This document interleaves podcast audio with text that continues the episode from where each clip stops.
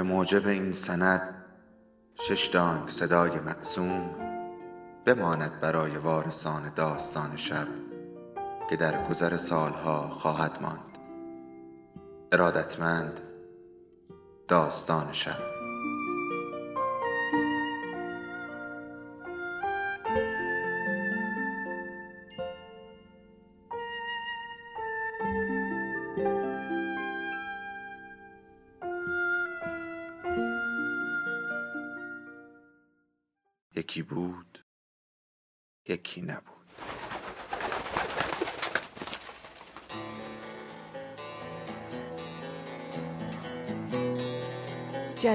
سرگردانی. نویسنده سیمین دانشور. فصل شانزده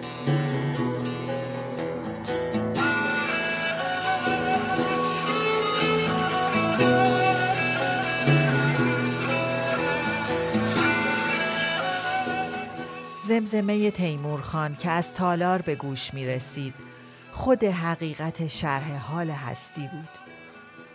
با من سنما دل یک دله کن. گر سر هم آنگه گله کن. به آشپزخانه رفت. مستر جدید تیمسار داشت چای میریخت. هستی خوشخیال. مادرش پیدا شده. تورانجان جشن گرفته. از آبدی پرسید کیا مهمانند؟ تیمسار خودمان. یک سطفان سوم و همان سیبیل چخماقیه که آواز می‌خواند. سی پاره به کف در چله شدی. سی پاره منم ترک چله کن. به تالار رفت. شاهین با سر تراشیده پا شد. کلاه افسریش را به سر گذاشت. خبردار ایستاد و سلام نظامی داد. سطفان سوم شاهین گردن دراز گزارش می دهد. تیمسار گفت آزاد فرمودند.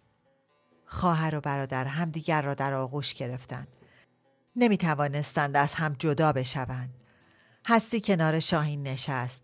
دستش را در دست گرفت و باز بوسیدش. چه خوب شد که تا آمدی مرد ما. برایش چای برداشت و داد دستش. توران جان گفت دیشب که تو رفتی آمد. سجده کردم و زمین بوسیدم. و بعد بالا اسفند دود کرده هستی پرسید چرا این همه مدت به ما خبر ندادی؟ خب پادگان افسریه بودیم. به لطف سپه بود تندر و سرگروهبان خودمان مرا فرستادن اقدسیه وگرنه؟ و رو به تیمسار گفت تیمسار باید ببخشید. من به سپه بود که تشریف آورده بودند. بازدید در دانشکده افسری. اولش همه ما دانشکده بودیم. تیمسار گفت سپه بود پسرخاله جانجانی من است.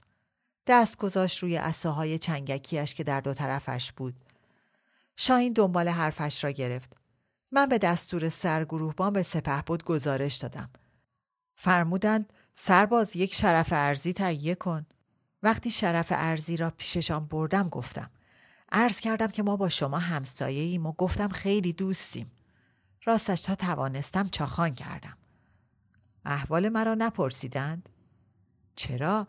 احوال پایتان را پرسیدند و فرمودند این پسر خاله من باید عمل کند. من ترسیدم آلمان عمل بکنم. اینجا چلاغم می کنند. کی از من پرستاری می کند؟ توران جان دست به سینه گذاشت. خودم؟ شاهین صحبت را به سرگروهبانشان کشانید که از آن جلت ها بود. به فکر ابواب جمعیش نبود. بیشتر کارها را حواله زیر دستهایش می کرد. اتاقش پر بوده از وافور و منقل و بطری های کنیاک و ویسکی. نمی‌دانست کدام شیر پاک خورده گزارش داده. تیمسار آمده بودند بازدید پس از سان دیدن به شاهین فرموده بودند سرباز بیا جلو بند پوتینت را محکم ببند. در اتاق سرگروهبان قفل بود. امر فرموده بودند در را باز کنند. سرگروهبان تمجمج کرد. دست در جیبهایش کرد کلید را پیدا نکرد تیمسار سپه بود به شاهین دستور دادند. سرباز قفل را بشکن. سرگروهبان کلید را پیدا کرد. ای خدا همه ایمان چه دیدیم؟ تو تاخچه یک دیوان حافظ و یک قرآن رویش. کف اتاق جانماز پهن بود. تصویر حضرت علی به دیوار. یک عبا کنار جانماز. سرگروهبان دستش را بالا برد و استدعا کرد برای سپهبد از دیوان حافظ فال بگیرد. تیمسار شلاقشان را به چکمه زدند به اتاق تشریف فرما شدند. کنار جانماز نشسته پرسیدند شراب خلر شیراز نداری؟ سرگروهبان به سر مبارک تیمسار قسم خورد که ندارد. فال که گرفت آنقدر حافظ را به شاخ نبات و شرابن تهورا قسم داد که حوصله سپه بود سر رفت. با چشمهای بسته سر به سقف اتاق بلند کرده دیوان را بوسید. لایش را باز کرد داد دست شاهین تا بخواند. شاهین دید که یک چوق الف لای دیوان است. شعر مورد نظر سرگروهبان را خواند. مجده ای دل که مسیحا نفسی می آید که ز انفاس خوشش بوی کسی می آید. شاهین خندید و گفت عجب کلکی بود. تیمور خان و مادر بزرگ از خنده ریسه رفتند. تیمسار سپه بود فرموده بودند مقصود حافظ این است که به خانم در آمریکا خوش میگذرد و به زودی میآید. خانم در رکاب والا حضرت به عنوان ندیمه ایشان به آمریکا رفته بودند. والا حضرت درباره حقوق زن در سازمان ملل متحد سخنرانی میفرمایند. تیمسار گفت خانم سپه بود لباس های مجللی می پوشد. و هستی به این فکر بود که سخنرانی والا حضرت را یا برادر نخست وزیر تهیه کرده یا مجید یا غلام علی و هر که نوشته سخنرانی داغی تهیه کرده. و شاهین که معلم محبوبش حمید خان بود چرا بایستی این همه کلمات عوضی به کار ببرد؟ و تا این حد از خدمت نظام شنگول باشد. کاش تیمور خان می‌زد زیر آواز. آبدی قاب میوه را جلوی همه گرفت. و هستی برای شاهین پرتقال پوست کند و پره های آن را شبیه یک گل در بشقاب چید. شاهین گفت سپه بود به بازدید آشپزخانه تشریف فرما شدند. از سرگروهبان سوال فرمودند نهار چه دارید؟ دست بالا گذاشت قربان آش فرمودند سر دیگ ها را بردارد. سر اولین دیگ را برداشت. فرمودند این که عدس پلوست؟ چه بهتر قربان؟ برادر و خواهر به اتاق شاهین رفتند. هستی پرسید چقدر مرخصی داری؟ یک هفته تا معمور شهرستانهای من بکنن. من شیراز یا اصفهان را انتخاب کردم. آنقدر تیمسار سپهباد کردی تا او توصیت را بکند؟ بله ای شاهین چاخان این دوتا شهر راست راستکی هستند. پوشش نظامیش را درآورد و روی تخت انداخت. از ساکش یک پاجامه نو درآورد و پوشید. هستی لباس نظامی را سر چوب لباسی کرد و میاندیشید می شود یک هفته دوام آورد و سر به نیست شدن مامانشی را پنهان کرد؟ شاهین پرسید مامانشی کجاست؟ امروز سه بار تلفن کردم. شوهرش گوشی را برمیدارد و می‌پرسد بیژن شیری یا روباه و من گوشی را می‌گذارم. هستی گفت با یک دسته آمریکایی رفته بازدید آثار تاریخی اصفهان و شیراز. شاهین دست به گردن خواهر انداخت و پرسید هستی؟ چرا لاغر شدی؟ یادت هست که بچه بودیم هر وقت گریه می‌کردی تورانجا می‌گفت اگه که گریه بکنی چالهای لپت قهر می‌کنند و میپرند؟ حالا چالهایت پریده. پا به سن گذاشتم دیگر. شاهین آه کشید. یک عمر با کشته پدر زندگی کردیم در این خانه خراب هستی در اداره روزنامه های شب گذشته را ورق می‌زد و به نعش مجهول الهویه ها خیر نگاه می کرد. تلفن که زنگ می‌زد دلش هری تو میریخت و خودش که به این و آن تلفن می‌کرد قلبش انگار از سینه راه میافتاد و در گلویش ایست می‌کرد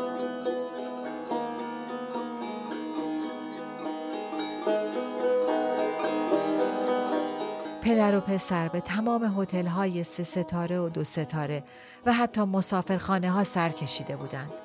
به پزشکی قانونی مراجعه کرده بودند، به آژانس های تاکسی تلفنی، به شاه عبدالعظیم هم رفته بودند. احمد گنجور بیژن را فرستاده بود مشهد. عصرها که هستی به خانه می آمد با شاهین گل می گفتند و گل می شنیدند. از شادی برادر شاد می‌شد که سپهبد کارش را درست کرده بود و به شیراز منتقل شده بود. شبها خورشت فسنجان، قیمه پلو، قورمه سبزی و زرشک پلو میخوردند. لابد دعای فاطمه سبزواری مستجاب شده بود. هرچند گفته بوده باشد باقالا پلو. تورانجان به وسیله شاهین یک بشقاب برای تیمسار و یک بشقاب برای تیمورخان میفرستاد. حلوا هم کنار بشخاب ها می گذاشت و شاهین نمی‌دانست که حلواها برای مرده های بیوار صبانی پخته می شود. متوجه اشاره تورانجان و سر به نفی تکان دادن هستی هم نمی‌شد. تا شاهین را با وانت محسن بود و بدرقه کردند طاقت هستی که تاق شد به مردان خان تلفن کرد امید داشت که مردان جواب ندهد اگر چنین می‌کرد مامانشی در خانه او بود اما مردان جواب داد و پرسید خبری نشد و افسود. خودم میآیم به سراغت. مردان به اداره هستی آمد و در جواب هستی که چای یا قهوه ترک تنها یک زیر سیگاری خواست. وقتی رفت اتاق از دود سیگار انباشته بود. مادر صبح روز موعود می رود پیش پگی. مردان هم آن روز اداره نرفته بود. پگی به حرفهای اشرت گوش داده گفته بود مردها عاشق تنوعند از یک مرد. حتی نامسلمانش هم نمی‌توان توقع داشت که تمام عمر با یک زن سر بکند. دروغ می‌گویی که بچه مال موری است. موری کارش را بلد است.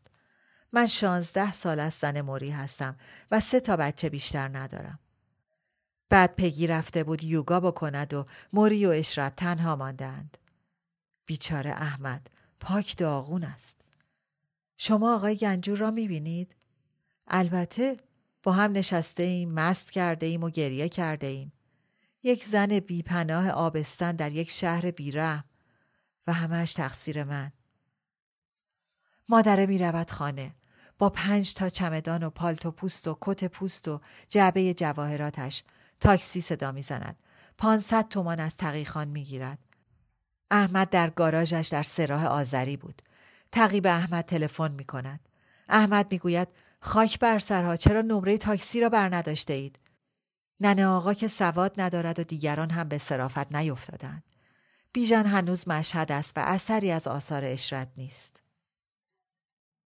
آخرین حرفی که به من زد این بود. دار و ندار خودم را خیرات می کنم و می‌روم حرم امام رضا با تناب گردنم را به مجر فولاد می بندم. انقدر گرسنگی می‌کشم تا بمیرم. گفت من گناهکارم. باید تقاس پس بدهم.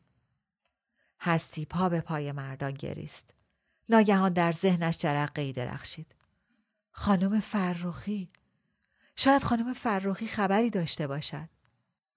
نه احمد می گفت از وقتی تو خواستگاری پسر فرخی را رد کرده ای خانواده فرخی با اشرت سرسنگینند و هستی اندیشید کی پسر فرخی از من خواستگاری کرده که من رد کرده باشم مردان ادامه داد.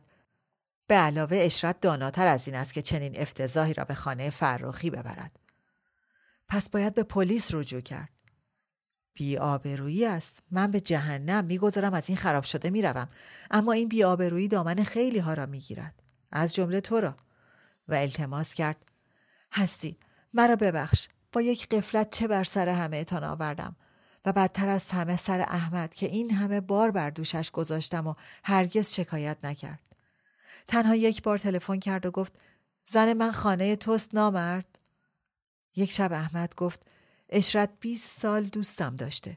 گل جوانیش را من چیدم. اگر پیدا شود حاضرم با بیژن بفرستمش انگلیس. حالا که یقین دارم بچه مال من است هر چه بخواهد می‌کنم. در بهترین هتل ها می‌خواهد مدتی از من جدا زندگی بکند. بهترین خانه ها را برایش می‌گیرم. مثل ریگ خرجش می‌کنم. کاش دستم شکسته بود و دست رویش بلند نمی‌کردم. آن شب احمد مست مست بود. مردان که رفت هستی پنجره را باز کرد. سوزی می آمد که نگو. پنجره را بست. اما جرقه ذهنش همچنان می درخشید. می رود بولینگ. شاید رایا چیزی بداند و اگر رایا نداند به سلیم تلفن می کند. لازم نیست مادرش با کوله بار شرح ماجرا به خانه فرخی رفته باشد. می تواند گفته باشد از شوهرش قهر کرده به خانم فرخی پناه برده. نمی توانست؟ اما این همه مدت به هر جهت خانم فرخی از ترس زنبارگی فرخی هم که شده پادرمیانی می‌کرد که مادره را با احمد آشتی بدهد. آشتی هم که نمی‌کرد دست کم همهشان از وجود مادره در این دنیا شاد می شدند. دست و دل هستی به کار نمی رفت. حتی روزهای شورا را هم سرهم بندی می کرد. حتی استادمانی هم متوجه حواس پرتیش شده بود. چند بار پرسیده بود چته دختر جان؟ یک بار بعد از شورا دکتر زندی تنه زده بود که خانم نوریان دلواپس مراد پاکدل هستند و هستی چنان از کوره در رفته بود که خودش هم باورش نمی‌شد. مش روی میز شورا کوبیده بود و سر دکتر زندی داد کشیده بود زندگی خصوصی من به تو مربوط نیست آقای دکتر خیال کردی نمی‌دانم چه کاره ای؟ خودت میدانی که می‌دانم خیال کردی نمی‌توانم سر هر بام و برزنی فریاد بکشم که تو شرفت را استاد مانی دست به پشتش گذاشته بود و گفته بود تو پاکتل مثل اولاد من هستین به هیچ کس اجازه نمی‌دهم برایتان مزمون کوک بکند. و دکتر زندی را واداشته بود پوزش به طلبت که طلبیده بود. حتی خواسته بود دست هستی را ببوسد که هستی نگذاشته بود و یک روز که همه رفتند به تماشای خانه داماد که مهندس ایتالیایی ساخته بود هستی سردرد را بهانه کرد و نرفت. به علاوه از جهیزیه تنها میز خاتم و قالی طرح بهادری آماده بود. فخری همدلی می کرد و می گفت خانم نوریان شاید این سردرد مداوم شما از خستگی چشمهایتان باشد. هستی دست به شقیقه هایش میگذاشت و می‌گفت باید بروم پیش چشم پزشک و بغز گلویش را می‌گرفت. مادره می‌خواست ببردش پیش چشم پزشک خودش و اصرار داشت که به جای عینک لنز بگذارد و قول می‌داد که به درد سرش بیارزد. یک عمر با کشته پدر زندگی کردن که آخرش هم نفهمید قهرمان بوده یا تصادفی تیر خورده و حالا هم با خودکشی مادر که حتی از جسدش نشانی نبود. آرامش وقتی می آمد که هستی روی شعرش گلایه زمین کار می کرد و سردرگمی خودش را بر کره زمین هوار می کرد. شعر که تمام شد برای فخری خواندش که درست نفهمید اما گفت که شعر غمگینی است. چهار نسخه را ماشین کرد و یک نسخه را خودش برداشت تا دقت بکند که بفهمد. گوشی را برداشت و خانه احمد گنجور را گرفت. من هستم آقای گنجور. هستی. خبر خوشی ندارم دخترم. هر مشتلقی بخواهی می‌دهم. به گمان خودم سر نخی پیدا کردم. آخرین امید. اگر ناامید شدیم بایستی به کلانتری خبر بدهیم. صدایم را میشنوید آقای گنجور؟ بله دخترم. داشتم فکر می‌کردم آبروی من فدای سر تو. آبرویی نداشتم که برود. پرویز آن یکی برادرت هستی گفت شاهین و از زبانش پرید شاید مامانشی خانه خانم فرخی رفته باشد چند بار تلفن کردم یک بار جوان زنی گفت همچین کسی اینجا نیست دفعه دوم پیرزنی گفت من خبر ندارم خانم فرخی را خواستم بی مقدمه پرسید چرا اشرت دیگر بولینگ نمی آید هستی جا نمی‌زد به خود امید می‌داد که شاید همهشان به دستور مادر دروغ گفتند. شاید مادره می‌خواهد همه را بچزاند. مگر نمیچزاند؟ و این بار احمد گنجور بود که پرسید صدایم را میشنوی؟ بله. منم کمی امیدوار شدم. اما دیگر تلفنی نشد. کی تلفن کرد آقای گنجور؟ یک روز سه بار تلفن زنگ زد. اما طرف صدای مرا که شنید حرف نزد. شاید اشرت بوده شاید دلش برای من تنگ شده بود. هستی گفت که به هر جهت دنبال آن سر نخ راه میافتد. هستی می‌دانست کسی که تلفن کرده شاهین بوده. آیا زندگی خواب آشفته است که هر کس به خواست دل خودش تعبیرش می کند؟ آیا زندگی یک سوء تفاهم تاریخی نیست؟ به هر جهت زمان تار و پود آن که هست. آن شب سیمین می گفت که گاه زمان همچون باد می گذرد و شعله و آتش فاجعه را روشن می کند. گاه نسیمی بیش نیست و تنها شعله را میتاراند اما گاه می شود که نوزد در این صورت لحظه ها متوقف می شوند چرا که زمان از پس احساس بر نیامده است و آتش فاجعه از زیر خاکستر زمانه زبانه می کشد و اخگرهایش از نو جان و تن را می گدازند. اما این سوء تفاهم برای ادهی با خوشخیالی آمیخته است. مثل احمد گنجور. و تعدادی همین سوء تفاهم را جشن می‌گیرند. پس اشرت گنجور نمی‌تواند خودکشی کرده باشد. آیا زندگی یک نوع قمار نیست؟ یک نوع بازی بیست و یک؟ منتها نمی شود دست طرف را خواند و ریشه فاجعه همینجاست. مردان خان از عدد مفید حرف می‌زد. می گفت در بازی 21 ممکن است من 20 بیاورم. در آن صورت عدد مفید من تنها یک است. آیا مادره عدد مفید مردان بود؟ عدد مفید احمد گنجور بوده؟ عدد مفید کی؟ و حالا عدد مفید همه بستگانش است. حتی تورانجان باید پیدایش می کرد. فخری را بوسید و سفارش کرد که غیبتش را جوری رفع و رجوع بکند و زندگی این گرانترین هدیه به انسان آیا این هدیه به ساکنان شهر حلب هم داده شده؟ به تمام مظلومان جهان داده شده؟ آنها در عذا و عروسی تناول می شوند و نمی‌دانند تعام کیستند. آنها دانه نیستند اما ماکیان از روی زمین فقر می خورندشان. آیا آن ماکیان هرگز به این فکر می افتند که آنها دانه نیستند که برچیده شوند؟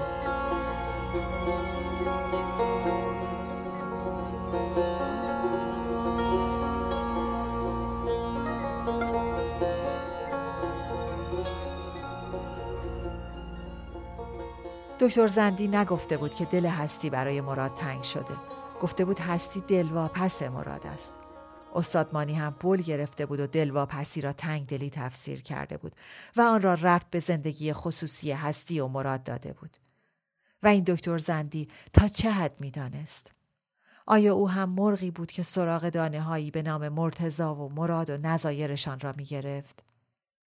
کاش زودتر به بولینگ رفته بود. رایا گفت هر جمعه خانم گنجور با خانم فرخی میآیند سونا. خانم گنجور با چادر نماز میآید. خودش حمام نمی رود. ماساژ هم نمی دهد. می نشیند سر جای من. رخت بچه می بافد. اما خانم فرخی را وامی دارد که از حمام که درآمد ماساژ بدهد. در ورزشگاه چربی ها را آب بکند. خندید و گفت من که از پس ماساژ دادن او بر نمی آیم. من و سمیلا با هم. مدام می‌گوید آخش از بولینگ به خانه فراخی تلفن کرد اگر او را هم سر می دوانیدند گفته های رایا را نقل قول می کرد. چطور بود که به رایا نسپرده بودند دروغ بگوید؟ خب کسی به فکر رایا نمی افتاد. زن آبستان که سونا نمی رود. دل جنین دود خواهد کرد. سلیم گوشی را برداشت و صدای هستی را شناخت و پرسید که مسافرت خوش گذشته؟ هستی به جای جواب حال سلیم را پرسید و گفت که دلش برای مادرش و سلیم تنگ شده. و سلیم توضیح داد که آن شب که پدر سلیم آن افتضاح را درآورده با پاجامه از اتاق خواب گرم به راه رو آمده. بس که خانم گنجور جیغ کشیده. حالا کمرش درد می کند. هستی شادتر از آن بود که برای کمر سلیم دلسوزی بکند. خواهش کرد که با خانم فرخی یا مادرش حرف بزند. خدا را شکر مادر زیر سقف مطمئنی بود. مراد می‌خواست زیر سقف مطمئنی بخوابد. آیا حالا؟ سلیم گفت مادرم رفتند خانه آقای گنجور. جا خالی مادرتان. اما ظهر برمیگردند. مادرم کی از خانه شما رفت؟ سه چهار روز می شود.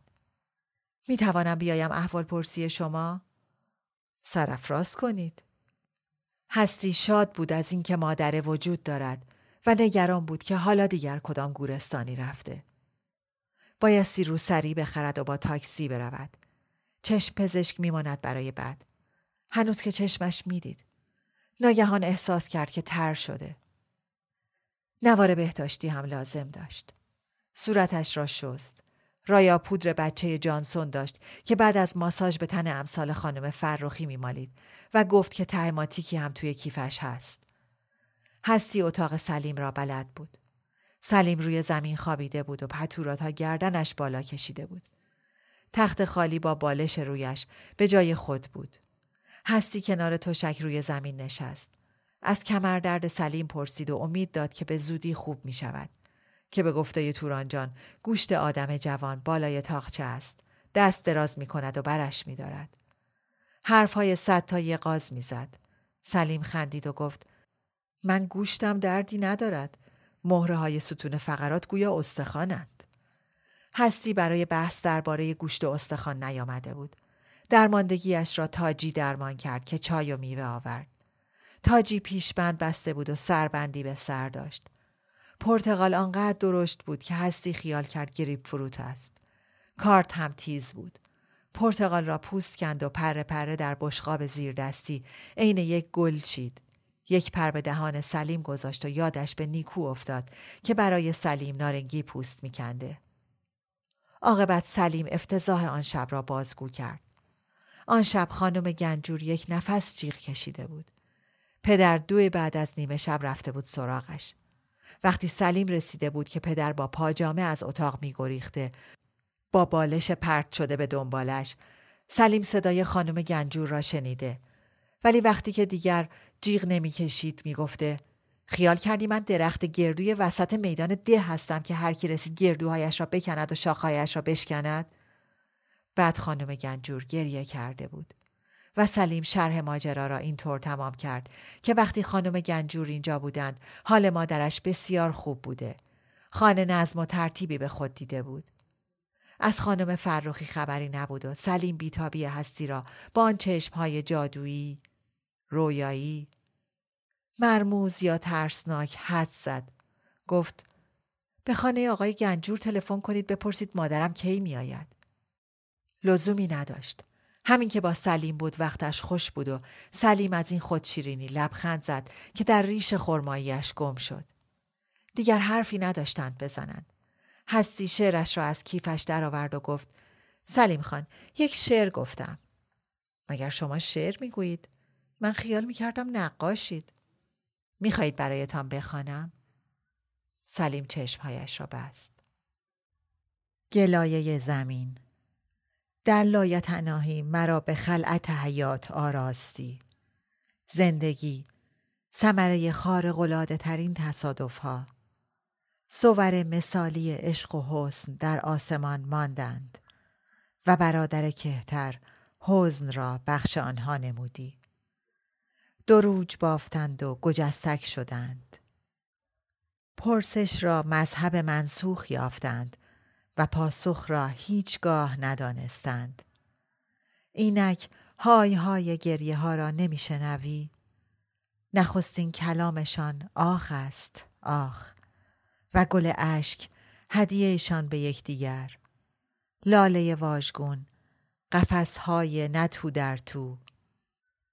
دور خود و گرد خورشید در چرخشم و سیاره ای در کنارم نه تا بگویم از این تنهایی و تعلیق چه سود و از این گوی سرگردان که منم.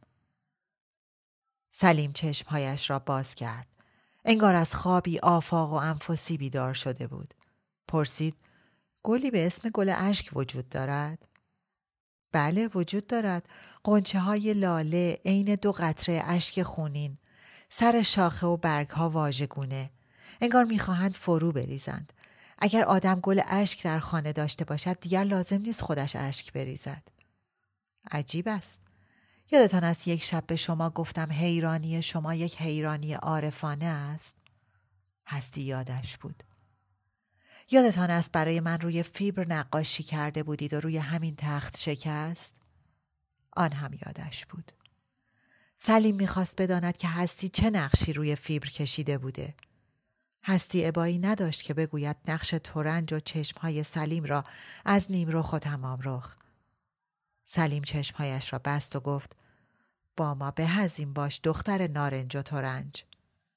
چشمهایش را باز کرد و گفت روی میز بردستی یک دفتر یادداشت هست با یک خودکار. برش دارید. هستی دفترچه و خودکار را پیدا کرد. یا حضرت جرجیس. لابد دفتر سی و پنجم سی و ششم. و حالا یک قطعه ادبی یا تعدادی کلمات قصار. شاید می‌خواست شعر هستی را یادداشت کند. سلیم گفت خودمان عقد می‌کنیم. چی گفتید؟ سیغه عقد را خودمان جاری می‌کنیم. بگویید انکه تو نفسی لک. هستی کلمات ناآشنا را مثل توتی تکرار کرد. سلیم گفت قبل تل نکاهل نفسی. سلیم آمرانه گفت روی دو ورق آخر دفتر بنویس به مبارکی و میمنت و تحت توجهات امام عصر. سیغه را تکرار کرد. و هستی پرسید انکه تو را با هی حاجی می نویسند؟ سلیم خندید. بله با هی هوتی است. هستی هر دو ورق دفتر را امضا کرد.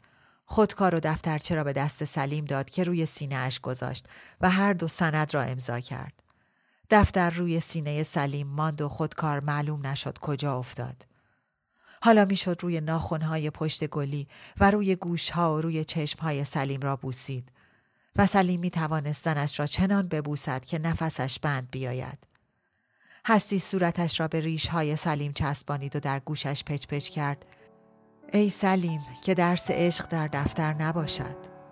و سلیم نجوا کرد. تو حالا زن منی. سر و همسر تمام کس و کار و دار و ندار من در این دنیا. روغن چراغدان هستی من. خودم سردرگمی تو را فوت می کنم افسردگیت را عزیز دلم دستت را بگذار پشت من. کمر دردم که خوب شد با پدر و مادر و خواهرم میایم خواستگاری. بزرگترها هم حق دارند در شادی ما شرکت. هستی صدای خانم فرخی را شنید که می‌پرسید چرا نبردیش تو سالن؟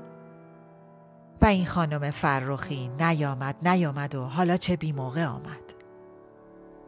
نمیشه قصه ما رو یه لحظه تنها بذاره. نمیشه این قافله ما رو تو خواب جا بذاره. ما رو تو خواب جا بذاره.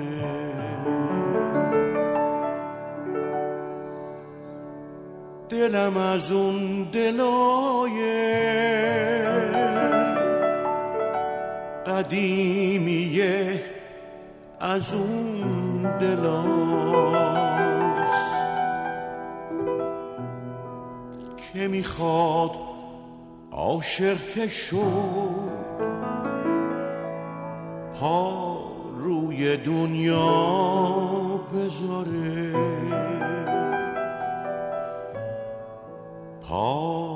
روی دنیا.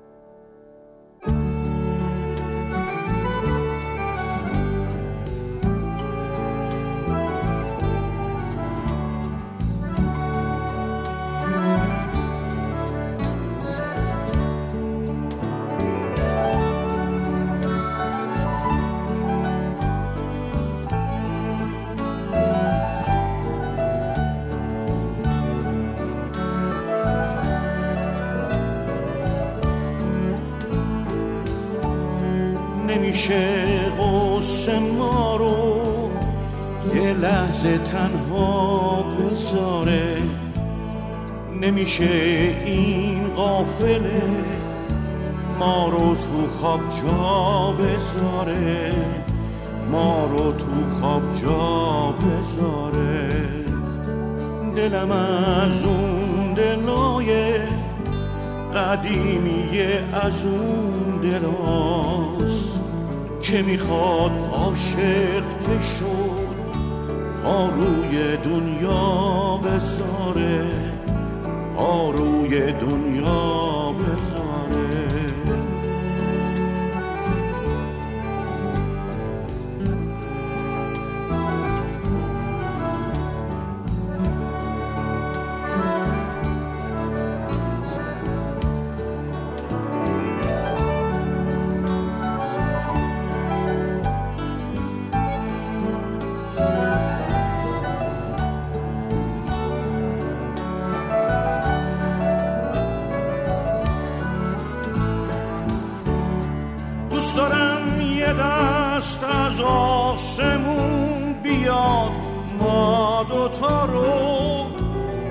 ببره از این جا و اونور ابرا بذاره.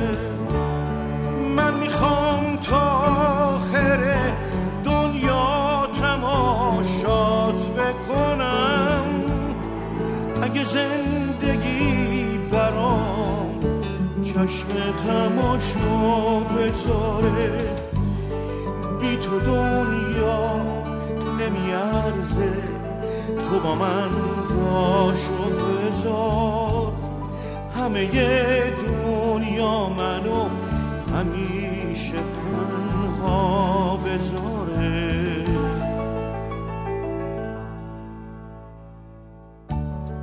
نمیشه غصه ما رو یه لحظه تنها بذاره. نمیشه این قافله ما رو تو خواب جا بذاره ما رو تو خواب جا بذاره. دلم از اون دلای قدیمیه از اون دلاست که می‌خواد عاشق که شد پا روی دنیا بذاره. پا روی دنیا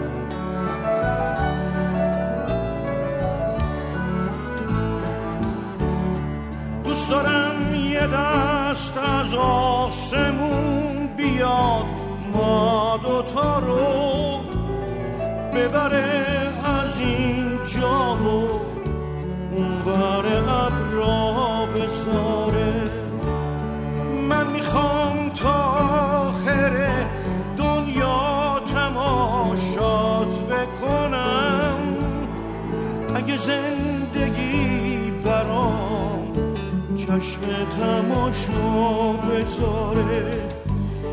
بی تو دنیا نمیارزه.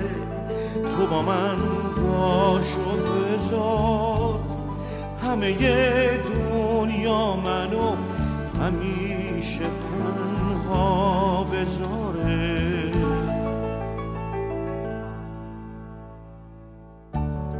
نمیشه غصه ما رو یه لحظه تنها بذاره نمیشه این قافله ما رو تو خواب جا بذاره. ما رو تو خواب جا بذاره. دلم از اون دلای قدیمیه از اون دلاست که می‌خواد عاشق شد روی دنیا بذاره پا روی دنیا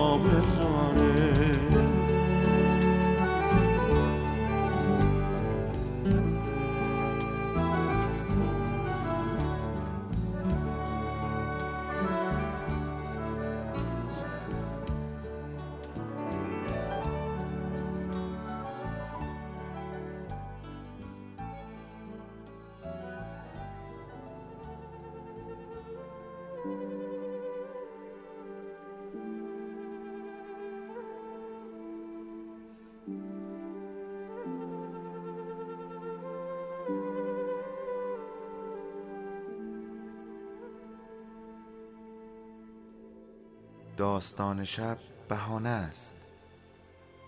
برای با هم بودن دور هم نشستن شنیده شدن.